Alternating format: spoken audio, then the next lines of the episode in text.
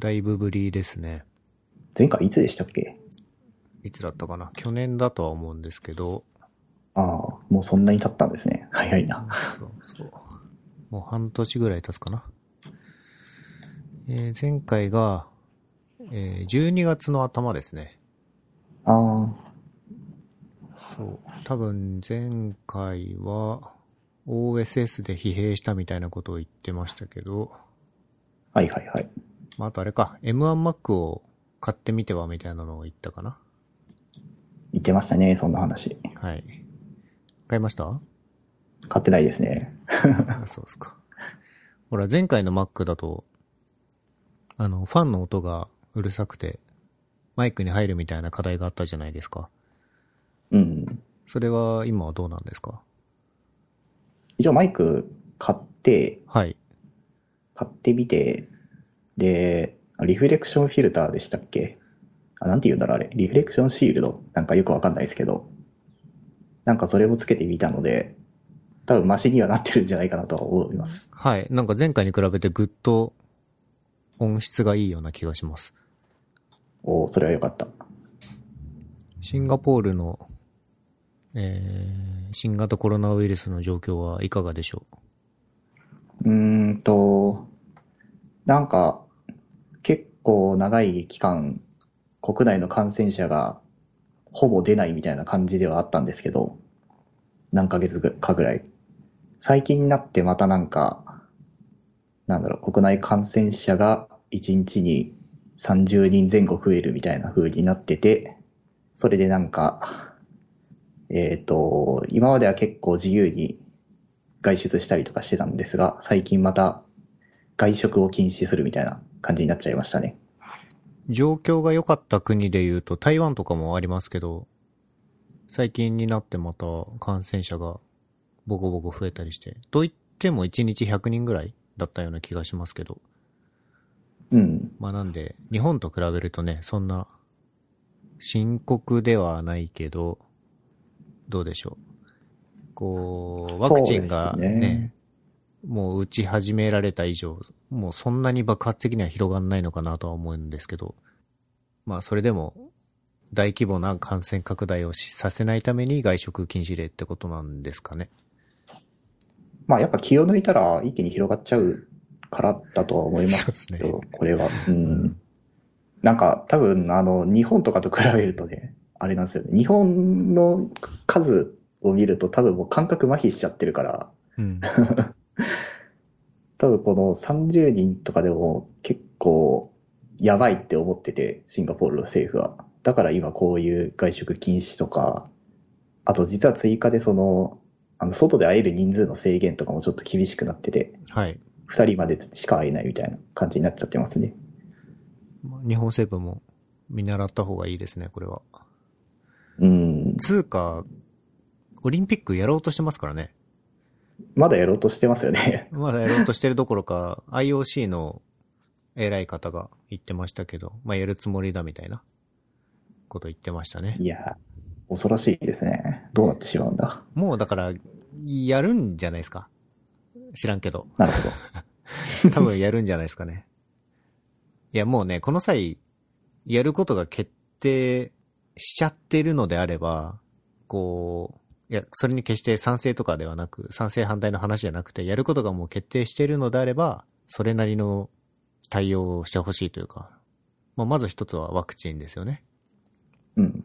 今のペースでいくと、まあ、人口のカバー率とか考えると、ね、こう安心してできる状況ではないので、まあ、ワクチネーションの率をぐっと上げて、多分60、70%とかまでいかないとダメでしょうから、なおかつ、まあ、アスリートとかの、アスリートとかそのスタッフさんのことを考えて、まあ、リアル感染は残念ですがなしとか、そういう方針まで具体的にやってくれればいいんですけどね。そうですね。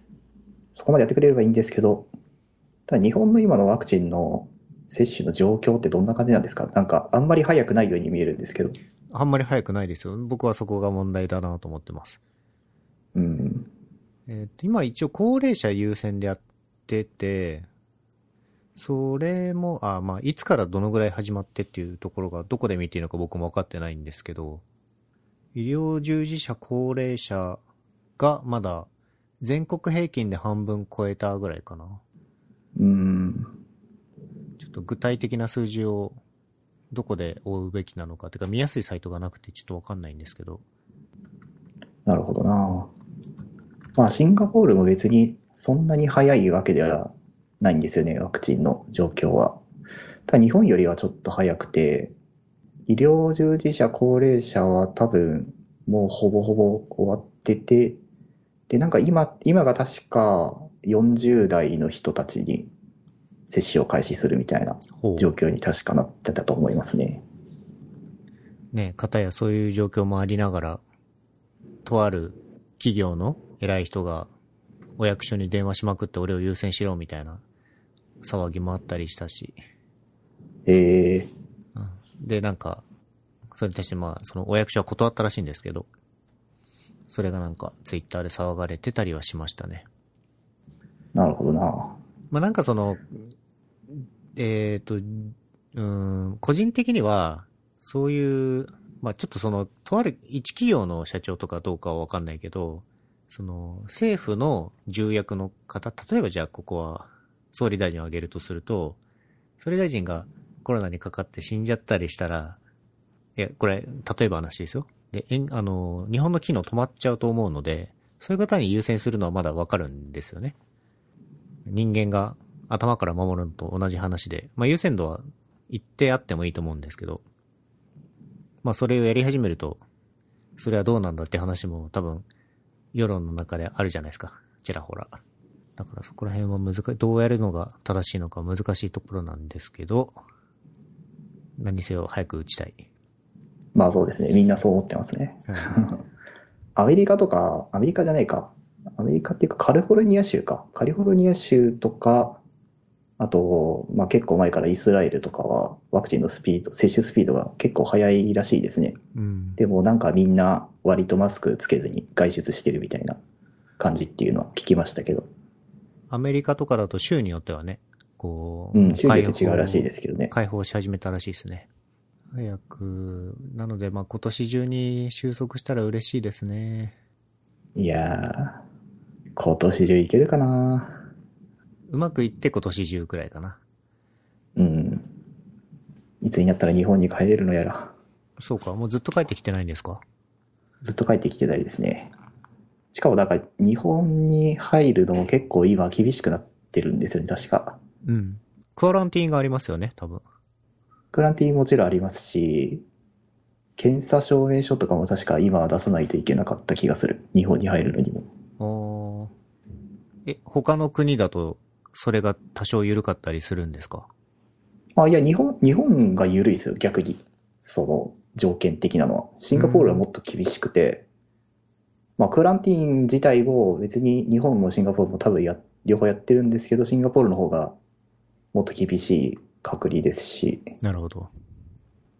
シンガポールはそもそも何、何をどう頑張っても入れないっていうのが多分結構多いかな。うん。特別な理由がない限りは。まあちょっと日本の状況はあんまり詳しくないですけど、うんうん。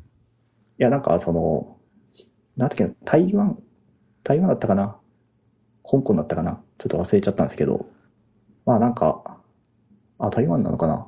まあなんか、シンガポールも台湾もそんなに感染者増えてないので、その、なんかその二国間で、あの、なんか制限緩めて行き来できるようにしようみたいなのが、なんか一瞬あったんですけど、なんかね、それで、確か、台湾の方に感染者が増えて取り合いになったみたいなのが確かあった気がする。うーん。そう、なんか、結局その、感染者数減ってきて制限緩めてもなんかどっかから増えちゃうみたいなのが結構ああるっていう、うん。まあなかなか難しい。で、多そう分その、まあこれは予想なんですけど、そのどっちかの国からどっちかの国に流れたっていう感じじゃなくて、その移動、なんだろう、その移動が起こったことで、なんかそのもともと移動先の方の家族で誰かがウイルス持ってた人からそ、そこで接触が起きちゃうから広まったんじゃないかなっていうような感じがするんですよね。はいはいはい。その、だって台湾の方で広まったって言ってもシンガポール全然感染者いないのに、もともとどっから来てるんだって話になっちゃうから、うん。だからやっぱり集まること自体が結構ね、厳しそうだなっていう印象を受けました。もう、ここまで来ると、例えば緊急事態宣言とかに、そのウイルスの拡大を止める効果はもうないのは実証されてて、もうワクチンが広がるのを僕はただただ待ってますね。うん。もう日本とかはワクチンないと無理そうですよね。無理ですね。特に東京は人口がどえらい密集してるんで、うん。いや、早くワクチン打ちたいな。うん打ちたい。シンガポールにこもって何をしてるんですか、最近は？最近、なんかずっとゲームしてますね。働いてます？働いてますけど、働いてますけど、もう最近は夕方になったら早々に切り上げてリングフィットしてます。うん。あ、なんかリングフィット配信してますよね。配信してましたね。最近もうやってないですけど。あ、やってないんだ。うんあれは、あ、配信はやってないけど、リングフィットはずっとやってますよ。リングフィットは、いわゆるエクササイズのためですかね。そうですね。やっぱ全然運動しないので、そろそろなんかしないとあかんなと思って、ついに買ってしまったって感じですね。言うてコロナに入る前とか、なんなら日本にいた時とかにも運動してたわけではないですよね、きっと。ではないですね。運動してなかったです。でもまあ、まあ、なんか、なんだろうな、その運動不足の積み重ねによってちょっと、ちょっとね、お腹が出てきたりとか、あとなんか、なんだろうな、体がつりやすくなったりとか、はいはいち。ょっと体に対する悪影響が出てきたから、ちょっと危機感を感じてですね、重い腰を上げました。まあね、普段ね、知的労働ですから、肉体労働してない分、なまるのは早いでしょうね。そうですね。なんか本当にここ、は半年じゃないな、1年ぐらいかな。1年ぐらいなんか急激に体の調子が悪くなってきて、調子悪いっていうのはなんか病気とかじゃないんですけど、まあさっき言った筋肉がつるとかも普通に起こるようになってて、うん。うん。なんか運動不足ってこんなやばいんだなと思いましたね。うんまあ、いつまでも若くはないってことですよ。ああ、多いか。恐ろしい。だって、うん。うん。もう年ですよ。嫌な現実だな。YouTube でなんで配信しようと思ったんですか？なんでやったかな？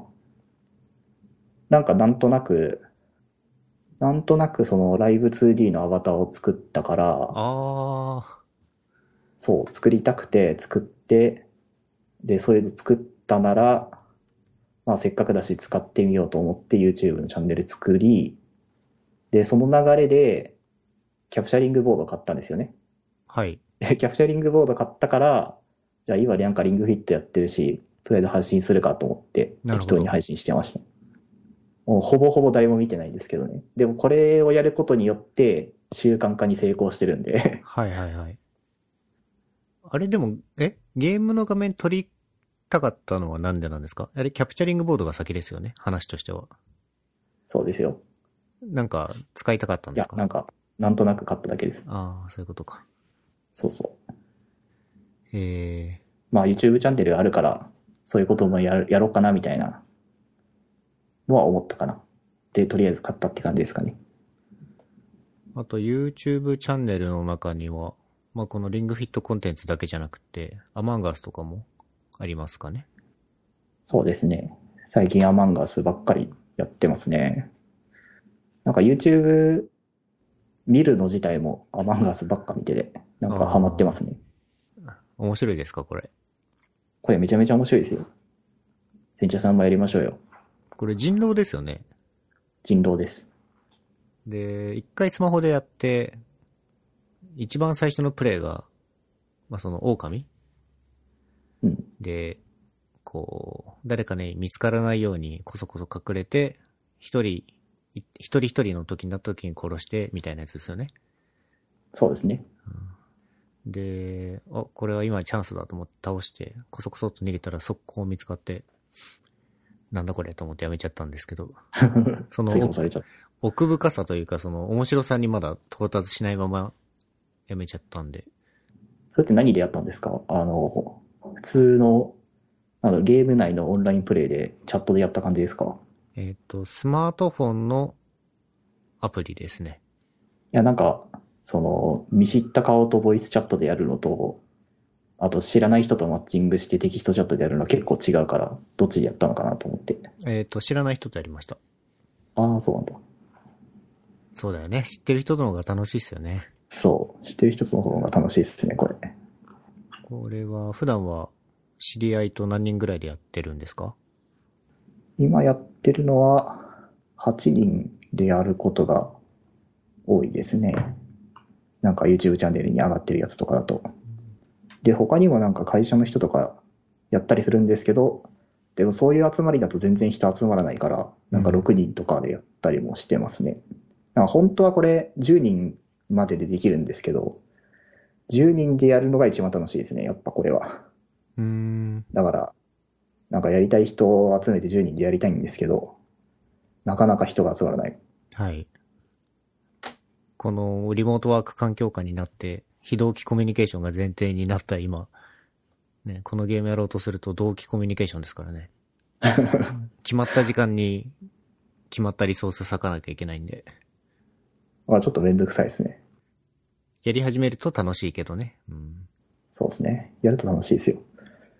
なんか人狼、僕は人狼は全然やったことないんですけど、なんか本当に何年も前に1回とか2回ししかやったことないので、比べられないんですけど、なんだろうな、人狼と違ってやっぱ話すだけじゃなくて、そのゲームの中の、まあなんかタスクっていうミニゲームみたいなのをこなしていって、そのタスクが全部終わったらクリアみたいな、その話す以外のクリア条件とかもあるから、うん。なんだろうな、その人狼よりもとっつきやすい感はやっぱありますね。タスクもあるし、あとはなんか、まあ、人狼でいう狼の人は、つ周りの状況を見て誰かを殺すみたいなこともやるから、その、誰々はここにいたから絶対にできないみたいな、もうちょっと議論がしやすくて、うん。そこは結構面白い感じがしますね。ちょっとそうだな。じゃあ練習が必要そうですけど、やってみます。じゃあぜひぜひ、はい。今度一緒にやりましょうよ。ぜひ。人数集めて。うーん。ゲームで言うとな、モンハンライズをやってるぐらいかな。おおー。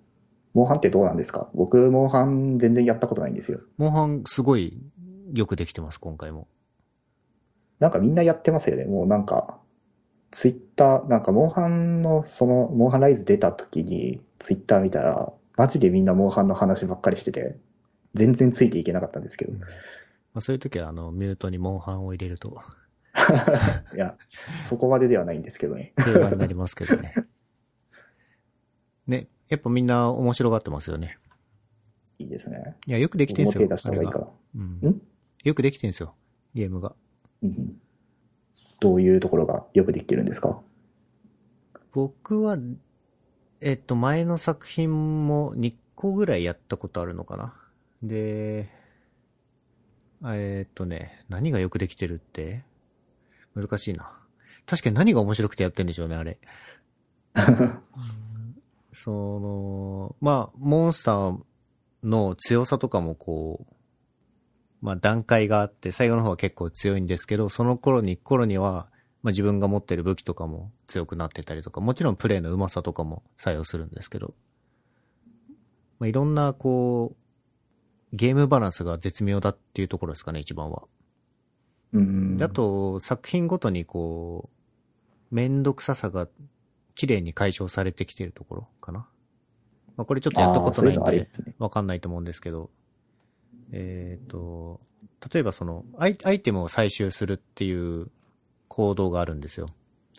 で、そのアイテムを採集する、採集するときに、鉱石みたいなのを取るときに、こう、ピッケルを、ま、昔だと使わないといけなかったし、その、最終アクションがカチカチカチカチこう結構時間かかってたんですけど、今回は、まあ、ワン勝ちで終わり、なおかつそのピッケルがいらないみたいな、まあ、そういう細かい改善が毎回毎回こう、納得感のある形で起こってるんですよ。そこがいいところかな。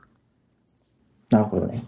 結構そういうのあれですよね。続きものの、続きものというか、シリーズがあるゲームの次回作とかだと割とそういうの見かけますよね。ありますねなんかそういうの見かけると、なんかちゃんとユーザーの声聞いてるなっていうのは感じますね。感じます。同じように改善だとペルソナとかもね、毎作ああ、わか品る。良くなっていってる気がしますね。ペルソナはめちゃめちゃ感じますね。改善してるっていうの。もう作ってる人たちがうまい。うん。いいプロダクトですね。そうだ、まだペルソナ5やってないんだよな。え？そんな驚く。いええや、ちょっと、あれなんですよ。PS4 は買ったんですけど、まだ買ってなかった、ペルソナの方は。そうか、そうか。4までしかやったことないんですね。そうです。まだ4止まりですね、僕は。こういう煽りをしてても俺は4の新ボスを倒してないってことが前回発覚したので、そうそう、そうしたね、そういえば。いやー、それはね、結構驚きでしたね。びっくりしました。はい。無知でした。めちゃめちゃもう満足しちゃってましたね。え、結局倒したんですか？いや、や、やり直してないんで、まだです。ああ、残念。じゃあ僕も5やりますわ。えー、そうね。どうですか、クラスドゥは。まあ人も徐々に増え始め、頑張ってます。楽しいですか？楽しいか？最近、まあ楽しいというか、最近もうちょっと刺激が欲しいなと思ってる。なんかちょっと最近僕の開発タスクがマンネリ化し始めてきたから、なんかもうちょっと新しいことやりたいなという気持ちではありますね。ビューも、ビューのバージョンも上げたいし、転職ですか？転職はまだしないですね。残念ながら。いや、転職するにしてもね、この状況ではできないですね。そうですね。そう。仮に僕に今転職意思があったとしても、多分動けない。うん。そりゃそうだ。やるとしても多分シンガポール内転職になるし、うん。そうね。そうですね。ビザに関わってくるとね。そう、めんどくさい状況ですね、今は。しかもなんか、まあ今この今住んでるところが、会社でお金出してて、えーっと、働いてる人と住んでるみたいな感じだから、まあ例えば仮に僕が転職、シンガポールの他の会社に転職するとすると、家探しを始めないといけないっていうね、うん。そういうめんどくさいことも発生してしまう。そういう便利な状況を作り出してそこから抜け出しにくくする作戦ですね。こんなこと言うと。ああ、なるほどね。そういう見方もできますね。こんなこと言うと怒られちゃいそうだけど。しかもなんかシンガポールの家結構めんどくさいらしくて、基本的に2年縛りらしいです。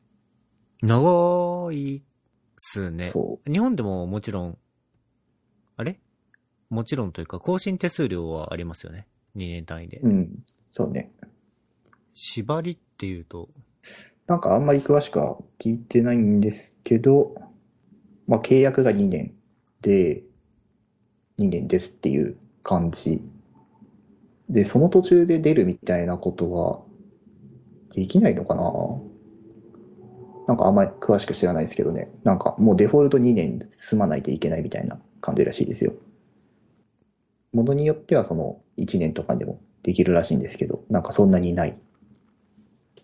2年にしても1年にしても、その場所に家を借り続けなければいけない、しかも年単位でって、結構厳しい気がしますね。厳しいですね。まあ、あの、日本の携帯キャリアとかも、ちょっと前までは、何年縛りみたいなのがね、ありましたけど、うん。それに感覚は近いですね。そうですね。なんかもし途中で辞めたら、その分の2年分の家賃を一気に払わないといけないのかな。まあ、わかんないですが。それは、なかなか、大変だ。そうだとしたら大変ですよね。そうですね。そうだ。えっ、と、インターネット関連のニュースで一つあったのが、インターネットエクスプローラー11のサポートが来年の6月15日で終了するということで、素晴らしいニュースですね。素晴らしいけど、やっとかって感じはしますけどね。そうですね。なんかだいぶ引き伸ばされた感がしますね。そうね。こう、ビスタのサポートは続けてとか、エンパラ向けはサポート続けてとか、こういろんな理由があって、結局切るに切れない状況が続いてきた中で、多分、これが本当に終わりを告げてくれるものだと信じてますけど、てか信じたいですけど、やっとかって感じですね。なんか、本当に、なんだろうな、なんか、結構3回ぐらい、もう終わる、もう終わる、もう終わるみたいなこと言ってましたね。IE11 に関しては。うん。これで最後になってくれればいいですけど。もう、これはさすがに、あの、ウェブページを開発している開発者とか、まあ、企業とか、もう、本当にセキュリティを理由に、これはもうサポートできませんって言っていけると思うので、さすがにこう、減ってってほしいですね。まあ、一部こう、エンプラ向けでもうアップデートも何もいりませんみたいなところが残るんでしょうけど、まあ、おおよそこう、まあ、業界としては、まあ、公に、公にというかなんというか、IE11 を切っていい状況にはなると思いますね。うん。まあやっぱそうなると結構、結構あれですね。ライブラリ作者とかもかなり嬉しいだろうな。なんか今まで IE 対応をしなければいけないっていうのがめちゃくちゃ足かせになってたと思うんで、うん。まあ Vue3 とかもそうですしね。そうですの、ね。プロ消しがやっと使えるみたいな話とかありますしね。まあ、これが終わった後の世界観は僕もちょっとわかんないですけど、まあ、サファリの WebKit のか、WebKit のアップデートが遅いっていう人も出てくるかもしんないし、まあ、その Chromium 実装が大きすぎるっていう人もいるかもしんないけど、まあ、それはその時考えるとして、そうね。まあ、うちの Web とかも IE11 をちょっと前まではサポートしてたんで、まあこれをもって、うん、やっぱりいらないですねって言えるのを、会社としているのはでかいですね。あーでも確かにそのサファリが新たな脅威になる感じはしますね。今ちらっと言ってましたけど。遅いって言うても、遅いですかね、これ。まあ遅い。どうなんだろうな。まあなんかそれよりもね、結構 WebKit の挙動が他と違うっていうのが割とあるから、それに悩まされることはありそうだなって思いますね。うーん。例えば CSS のフレックスボックスの挙動とかなんか地味に違うんですよね。WebKit だけ。ええうん、だからなんか絶対にサファリでテストしとかないと普通に表示崩れ起きるんであれ。そうなんだ。それは知らなかったです。そうなんですよ。そう。か CSS 周りの挙動の違いは割とある気がする。サファリとか。そう、他のブラウザと比べて唯一、サファリだけが、こう、ローリングアップデートじゃないというか、あの、iOS とか MacOS のバージョンに紐づいてる節もちょっとあるんで、少し確かに心配ではありますね。そうですね。そうだな。そのアップデートの話で言うと、最近あったのが、あ、でも今はもうサポートしてるか。あの、フレックスのギャップあるじゃないですか。ギャッププロパティ。はいはい。あいつがサファリだけ使えないっていうのが、なんか、コードレビューで何回もそれ指摘してて、仕事で、サファリで使えないから使うなみたいな、何回も言ってたんですけど。えー、サファリ14.1から入りますね。そうですね、14.1からもうやっと使えるようになったんですが、まあやっぱそういうのがあるんだろうな。Chrome、Firefox あたりが使えるけど、サファリが使えないみたいな。ただそういうのも IE11 に比べれば可愛いもんだと思いたいですけどね。まあ可愛いもんですね。うんあ、いいと比べるとね。まあ、WebM の対応とか、JavaScript Core の実装とかも、だいぶ、ね、こう、早いとは思うので。えー、片新さんは、えー何を最近ツイートしてるのかな？最近全然ツイートしてないんだよな。もうそれこそアマンガさんの話ばっかしてる気がする。本当に何にもツイートしてないですね。そう。なんか、ツイートの頻度もだいぶ下がりましたね。なんか、面白くなくて、最近。うん。まあ、最近あったことといえば、デスノートを全巻買って、めっちゃ読んでるぐらい。い今まで読んだことなかったんですか？や、読んだことはあるんですよ。リアルタイムで、ジャンプで見てたんですけど、なんか最近ふと、で、そういえばデスノートあんまり覚えてないなと思って気になってきて、また読み返しているっていう。で、なんか買ってみて気づいたんですけど、あれ12巻しかないんですよね。なんかもっと結構長いやつなのかなと思ってたんですけど、意外とあっさり終わってるっていう。そんなもんか。そうそうそう。あれ？そんなもんか。割と短くはまとまってんだ。へえ。そう、実際に一気読みしたんですけど、なんか思ったより短く感じた。読んでみても。そのジャンプで連載してる時に読んでた時はめちゃくちゃ長く感じたんですけど、うん。不思議なことに。えーっと、まあでもデスノートぐらいだったらみんな知ってんのかな？いや、一応ネタバレしないでおくか。えー、大きく分けて前半と後半あるじゃないですか。うん。で、まあ前半の終わりで計画通りっていうやつがあると思うんですけど、あの有名なやつですね。はい。それが、まあ6巻とかそのあたりであるってことですかね？そうそうそう。まさに6巻で一部が終わりますね。へ確かえ。あ、そんななんからすごい短く感じるんですよね。だから鬼滅の刃であの辺って言ったらもう本当に序盤の序盤じゃないですか。そうですね。だからすごい意外な感じがした。あれ ?Kindle ってあるのかな？Kindle ありますよ。あ、じゃあちょっと買ってみます。大人買いします。お、いいですね。はい。デスノート。皆さん12巻で買えるらしいので、買いましょう。面白いですよ。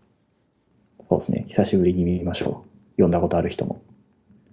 なんかい今になって読み返して、よくこんなの考えついたなって思いますね、本当すっに。ごいよく考えられてると思いますね。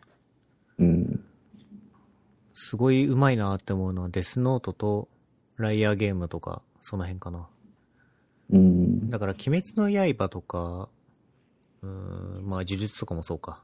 なんかこう、特殊能力もので戦う系の漫画はそんなにもう、いや、面白いんだけど、自分の中で最も面白い部類の本じゃないんだなっていうのは感じて、多分話がよく練られてるやつのが僕は好きなのかもしれない。ああ、なるほど。ただデスノート、あれなんですよね、テキスト分量が多すぎるんですよね。え、良くないですか？ダメか？まあいいけど、あの、眠たくなってきちゃう。夜とかに、その、ベッドで寝転がりながら読んでると、すごいもう、眠気が襲ってきちゃう。なるほど。あとなんかき気づいたのは、ただなんかそのテキスト多いんですけど、絵にちゃんと動きを出そうとしてるのはすごい感じられて、まあ、そういうところがなんか、その連載されてる時には気づかなかったから、すごい読んでて面白かったですね。うん。その、なんだろうな、結構 L とか、なんか変なことしてるじゃないですか、いつも。はい。L はなんだろうな、まあ変な座り方してるし。うん。なんかやたらと、まあ L じゃないやつだったら、まあネタバレになるから名前は言わないけど、お菓子ずっと食べてるやつとかうん。いるじゃないですか。うんあれってなんか絵に動きを出そうとしてるのかなみたいなのがなんとなく伝わってきてえ面白いなって思いました。ーあの、ヒカルの語と同じ作画の人ですよね。同じですね。まあ、あとその辺は自分が絵を描くようになったから、うん、その辺に気づくようになったんじゃないですか？ああ、どうなんですかね。それはあるかもしれないですね、もしかすると。ただ、絵を描いたからっていうよりは、まあでもそうなのかな。なんか一応その、絵に関する YouTube の動画とかも見たりするんですけど、まあなんかその中で、その漫画の、漫画に関する話題のやつとかも、まあおすすめとかで出てきたりして、そういうの読んでるからっていうのはあるかもしれないですね。うん。なんか、やっぱりその、テキストじゃなくて、漫画は絵を見せるものだから、絵の方で伝える努力をしないといけないみたいな話をしてて。はいはい。そうか。そういう細かい部分まで見てなかったです、正直。ていうか、うん。テキストで読ませる漫画だと思い込んでるところも多分あるんで、僕の中には。特にデスノートに関しては。いや、分量多いっすよね。本当に。ね、それこそ12巻だけだけどね。そう。テキストの多さがちょっと長く感じてた部分なのかなっていう気はしますね。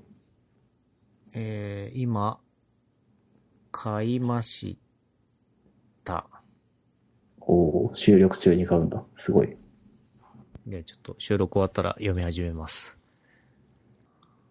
アジェンダ的には舐めたので、こんな感じです。